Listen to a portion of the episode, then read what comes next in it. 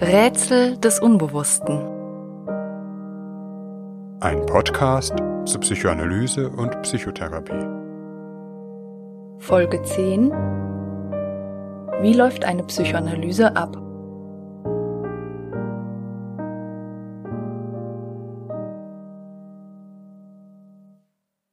Eine Psychoanalyse machen. Was heißt das eigentlich?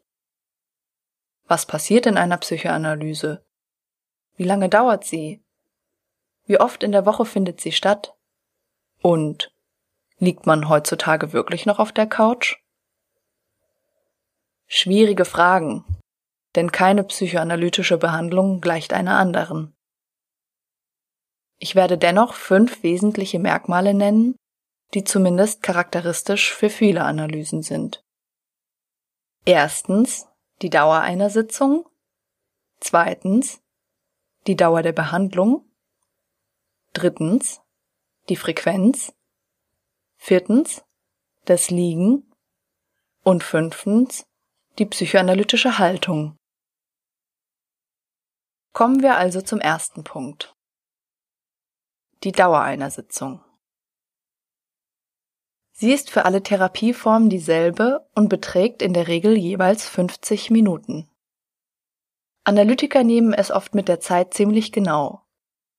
Wer sich also schon einmal gefragt haben sollte, um wie viel Uhr er eigentlich genau klingeln soll, wenn sein Termin um 16 Uhr stattfindet, dann lautet die Antwort um 16 Uhr. Die genaue Einhaltung der Zeitvorgaben hat zum einen ganz praktische Gründe. Die meisten Therapeuten sind zeitlich ziemlich eng getaktet und oft bleiben ihnen nur 10 Minuten zwischen ihren Sitzungen. Wenig Zeit, um die letzte Stunde noch nachklingen zu lassen, Anrufe zu erledigen, Anträge zu schreiben oder um auch einmal auf Toilette zu gehen oder etwas zu trinken. Die Zeitvorgabe wird aber von Psychoanalytikern unter Umständen auch aufgrund ihrer psychischen Komponente berücksichtigt. Wenn jemand einmal zu spät kommt, muss das sicherlich nicht gleich hochgespielt werden. Doch wenn ein Patient beispielsweise zu jeder Sitzung 15 Minuten zu spät erscheint, können wir vermuten, dass er damit etwas zum Ausdruck bringt. Das kann alles Mögliche sein und muss im Einzelfall genauer vertieft werden. Denkbar wäre zum Beispiel, dass der Patient unbewusst keine Lust auf die Sitzung hat und sich auf diese Weise die Zeit verkürzt. Oder vielleicht im Gegenteil. Ihm sind die Sitzungen eigentlich sehr wichtig, aber gerade weil er das Gefühl hat, dort etwas Gutes zu erhalten, sabotiert er sich nun selbst, reduziert nicht nur seine Zeit, sondern auch seine Schuldgefühle. Oder vielleicht will er die Kontrolle haben, indem er bestimmt, wann die Stunde beginnt. Vielleicht handelt es sich aber auch um einen Patienten, der aufgrund seines inneren Chaos kaum äußere Struktur aufrechterhalten kann und vieles mehr. Zweitens, die Dauer der Behandlung. Eine Psychoanalyse ist immer eine Langzeitbehandlung. Das heißt, sie findet über viele Monate, eher mehrere Jahre statt. In Deutschland, und das ist ein Privileg im Vergleich zu anderen Ländern, können für Analysen von der Krankenkasse bis zu 300 Stunden übernommen werden, in manchen Fällen sogar bis zu 380 Stunden. Diese Stundenkontingente sind häufig auf einen Zeitraum von etwa 2 bis 3 Jahren Therapie angelegt. Das hängt aber letztlich von der Frequenz ab, in der die Sitzungen stattfinden, das heißt der Häufigkeit, in der Patient und Therapeut sich pro Woche sehen. Wer darüber hinaus die Analyse fortsetzen möchte, kann dies tun, muss dann aber in der Regel für die Finanzierung selber aufkommen. Das Kontingent von insgesamt etwa 300 Stunden ist eigens dem psychoanalytischen Verfahren vorbehalten. Im Vergleich, ein Verhaltenstherapeut bekommt im Maximalfall 80 Stunden von der Kasse erstattet. Im Unterschied zum Psychoanalytiker sieht ein Verhaltenstherapeut seine Patienten allerdings auch meist nur einmal in der Woche. Wo wir beim nächsten Punkt angelangt wären. Drittens, die Frequenz. Eine Psychoanalyse findet in der Regel mindestens 2-mal in der Woche statt, häufiger 3- oder 4-mal in der Woche. Manchmal auch noch öfter. Die Psychoanalyse ist somit ein hochfrequentes Verfahren. Wenn jemand nun eine Psychoanalyse über die Krankenkasse beantragt, werden in der Regel bis zu 3, phasenweise auch bis zu 4 Sitzungen pro Woche genehmigt. Die spezifische Gestaltung und die vereinbarten Rahmenbedingungen nennen Therapeuten übrigens zusammenfassend gerne auch Setting. In Bezug auf das hochfrequente Setting wird nun aber auch klarer, weshalb für die Analysen so hohe Stundenkontingente bewilligt werden. Denn durch die höhere Frequenz braucht sich das Kontingent der insgesamt 300 Stunden auch schneller auf. 2 Personen können beide 2 Jahre lang in Therapie gewesen sein. Doch während die eine Person 80 Mal beim Therapeuten war, war die andere in derselben Zeit 300 Mal beim Therapeuten. Die Dauer der Therapie ist also unter Umständen dieselbe. Doch die Intensität und damit die Resultate der Therapien können sehr unterschiedlich sein. Warum aber ist es überhaupt sinnvoll, eine Therapie in so einer hohen Frequenz anzulegen? Darauf gibt es wieder viele Antworten. Eine Antwort bezeichnet zunächst einmal einen ganz einfachen Lerneffekt. Stellt euch zum Beispiel vor, ihr würdet über 2 Jahre ein Instrument in den jeweils entsprechenden Wochenfrequenzen üben. Oder entsprechend Sport treiben. Je öfter ihr das in der Woche macht, desto größer werden eure Fortschritte sein. Eine hohe Frequenz hat aber auch noch ganz andere Auswirkungen, deren Tragweite oftmals ohne Erfahrung in diesem Setting nur schwer ermessbar sind. Sie intensiviert die emotionale Beteiligung, den therapeutischen Prozess und nicht zuletzt die Beziehung zwischen Patient und Therapeut. In einem hochfrequenten Setting können Gefühle und Themen Raum gewinnen, die in einem niederfrequenten Setting nicht in selber Gestalt und Intensität auftauchen, da sie meistens sehr sublim und hoch angstbesetzt sind. Für manche Patienten ist eine Intensivierung und der Aufbau einer tiefen, tragfähigen Beziehung notwendig, um diese Grundthematik überhaupt erreichen zu können. Die hohe Frequenz öffnet bestimmte emotionale Thematiken, soll sie aber zugleich auch halten und ihnen einen sicheren und schützenden Rahmen geben. Die nächste Stunde ist nie weit und das kann in manchen, wenn auch längst nicht allen Phasen der Therapie, sehr wichtig sein. Übrigens, die allgemein geäußerte Angst, à la Woody Allen in ewige Abhängigkeit zu Therapie und Therapeut zu geraten, kann gedämpft werden. Wenn Gefühle der Abhängigkeit auftauchen sollten, was durchaus vorkommen kann, werden diese mit dem Analytiker bearbeitet.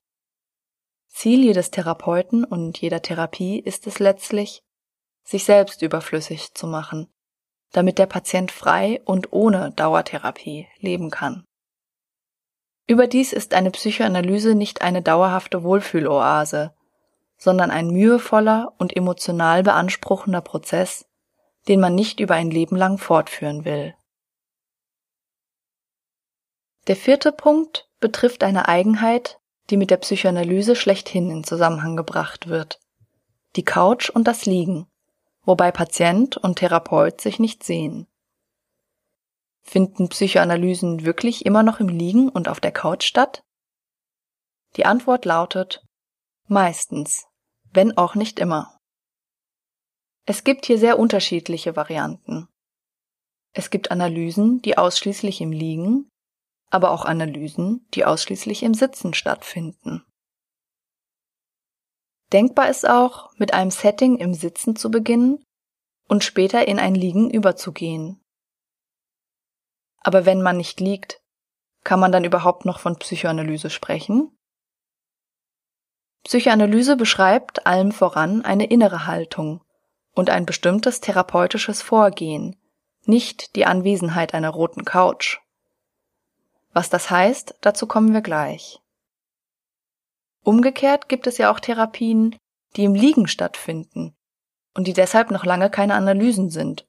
Denken wir beispielsweise an Elemente der Körpertherapie oder Entspannungsübungen. Warum aber finden Analysen, wenn möglich, überhaupt im Liegen statt? Ein wichtiger Aspekt betrifft den Augenkontakt, Im Alltag befinden wir uns permanent in einem visuellen Austausch mit unserem Gegenüber, orientieren uns an seinen Blicken und seiner Mimik, zum Beispiel ob und in welcher Weise er uns zuhört, eher ironisch oder doch eher belustigt lächelt, nachdenklich oder kritisch die Stirn runzelt und so weiter. Entsprechend passen wir das, was wir sagen, an. Dies bisweilen unter einem hohen situativen Druck. Liegt ein Patient nun auf der Couch, fehlt ihm die Möglichkeit dieses nonverbalen Austauschs. Der Körper liegt entspannt, der Blick kehrt sich nach innen, der Patient kann sich ganz auf sich und seine inneren Vorgänge konzentrieren. Das Couch-Setting bzw. Liegen stiftet auch eine gewisse Intimität. Wenn wir uns beim Therapeuten geschützt und geborgen fühlen und Vertrauen zu ihm haben, kann es dazu beitragen, dass auch sehr schwierige und persönliche Themen angesprochen und bearbeitet werden können. Auf diese Weise werden wichtige Vorgänge befördert, wie beispielsweise die Fantasietätigkeit und die sogenannte Regression, die jedoch Thema einer anderen Folge sein wird. Und es gibt ja auch Begebenheiten, bei denen wir dem anderen auch gar nicht in die Augen schauen wollen. Zum Beispiel, wenn wir uns schämen. Dann wollen wir am liebsten im Boden versinken und manchmal auch in der Couch. Bei anderen Patienten wiederum löst gerade das Gefühl, den anderen aus den Augen zu verlieren, ein Unbehagen aus. Hinter scherzhaft anmutenden Vorstellungen wie „Was ist, wenn mein Analytiker hinter mir einschläft?“ verbergen sich nicht selten tiefer liegende Ängste. Zum Beispiel Verlustängste, denn Einschlafen, das bedeutet ja auch, der andere ist auf einmal weggetreten, nicht mehr da. Die Befürchtung taucht vielleicht auf, ich bin allein. Es könnten aber auch Selbstwertprobleme damit verbunden sein, im Sinne, der andere schläft ein, weil ich so langweilig bin, und so weiter. Es treten Fantasien über das, was der andere, der Therapeut, sein und denken könnte, innere Modelle und Beziehungserwartungen in den Vordergrund. Und genau an solchen inneren Modellen und Beziehungserwartungen will die Psychoanalyse ja arbeiten. 5. Die psychoanalytische Haltung. Worin besteht diese? Die Skeptiker werden sagen, im Schweigen. Die Wohlgesonneren vielleicht noch im Zuhören. Die Frage der psychoanalytischen Haltung ist ein weites Feld und die individuellen Unterschiede sehr groß. Hier gilt, was wohl überall gilt. Wer eine Analyse machen will, sollte sich Zeit nehmen, jemanden zu finden, mit dem er oder sie sich wohlfühlt. Es stimmt jedenfalls nicht, dass der Analytiker hinter der Couch einfach schweigt und dafür Geld kassiert. Aber eine Psychoanalyse ist Arbeit und nicht ein Alltagsgespräch, in dem es etwa darum geht, den Smalltalk am Laufen zu halten. Ein Analytiker wird versuchen, den Denkraum zu öffnen, überhaupt dem Patienten Raum für sich und seine Gedanken zu geben. Das heißt auch, dass er sich manchmal etwas mehr zurücknimmt, als wir das aus gewöhnlichen Gesprächen kennen. Wer sich entfalten soll, braucht Raum zur Entfaltung. Darüber hinaus braucht ja auch der Analytiker Zeit, um über das Gesagte nachzudenken, und das würde nicht gehen, wenn er die ganze Zeit damit beschäftigt ist, aufkommende Sprechpausen mit schnellen Antworten zu füllen. Ein Charakteristikum von Psychoanalysen ist gerade ihre Offenheit, was aber auch bedeutet, dass sie nicht immer mit schnellen Antworten und Schemata aufwartet. Das ist keinesfalls selbstverständlich. Wer beispielsweise aufgrund von Ängsten zum Verhaltenstherapeuten geht, bekommt ein bestimmtes und in weiten Teilen vordefiniertes Programm geliefert, zum Beispiel ein Expositionstraining. Das hat den Vorteil, dass dem Patienten sehr viel Struktur und konkrete Handlungsoptionen an die Hand geliefert werden, was wiederum dem Patienten ein Gefühl von Sicherheit und Kontrolle geben kann. Auch der Verhaltenstherapeut kann mit einer relativ großen Sicherheit an die Therapie herantreten, denn zu jeder Störung gibt es entwickelte Trainings und Übungen, die in einem Manual nachgeschlagen werden können und an denen der Therapeut sich orientieren kann. In einer Psychoanalyse fehlen diese konkreten Handlungsanweisungen. Darin zeigt sich aber meines Erachtens auch, welch eklatanten Unterschied es macht, ob wir beispielsweise depressive Symptome als Ausdruck einer Störung oder als Ausdruck von Konflikten verstehen. Dies ist in Folge 1, Was ist Psychoanalyse?, genauer erläutert worden. Verstehen wir Symptome als Störung, wie das in der Verhaltenstherapie beispielsweise der Fall ist, müssen wir diese Störung möglichst schnell beheben, um das System wieder ins Laufen zu bringen. Implizit steckt darin aber auch die Botschaft: So wie wir sind, sind wir nicht ganz richtig, sind wir gestört. Ganz anders die Konfliktperspektive. Auch hier sind Symptome freilich störend. Doch stellen sie keine Störung im System dar, man muss sogar sagen, genau das Gegenteil ist der Fall. Die Symptome halten in vielen Fällen das sogenannte System überhaupt am Laufen. Die Symptome haben einen Sinn, der von außen vielleicht unsinnig erscheint, doch für ein wie auch immer fragiles psychisches Gleichgewicht sorgen, weshalb sie oftmals auch nur so schwer aufgegeben werden können, wie wir in der Folge über den Widerstand noch hören werden. So sehr Symptome psychisches Leid produzieren, sie werden meist auf einer unbewussten Ebene für irgendetwas gebraucht. Für mich liegt in dieser Perspektive das zutiefst Humane der Psychoanalyse. Der Analytiker anerkennt die Lebensweise des anderen und versucht erst einmal zu verstehen, weshalb bestimmte Symptome bestehen und welche psychische Funktion sie erfüllen. Dafür wird sich der Analytiker in einer äußerst intensiven Weise mit den unterschiedlichen Konflikten und Gedanken seiner Patienten auseinandersetzen, mit ihrer individuellen Entstehungsgeschichte sowie der Art, in welcher sie dem Patienten aktuell Schwierigkeiten verursachen. Diese Herangehensweise bringt mit sich, dass beide Seiten, Patient und Therapeut, in der Lage sein müssen, immer wieder über einen gewissen Zeitraum Unsicherheiten und Nichtwissen auszuhalten. Manchmal liegen die Antworten nicht auf der Hand oder in einem Manual. Der Vorteil ist, dass das Arbeiten sich viel freier gestaltet, die Lösungen von Konflikten auf eine sehr individuelle Weise und gemeinsam mit dem Patienten gefunden werden.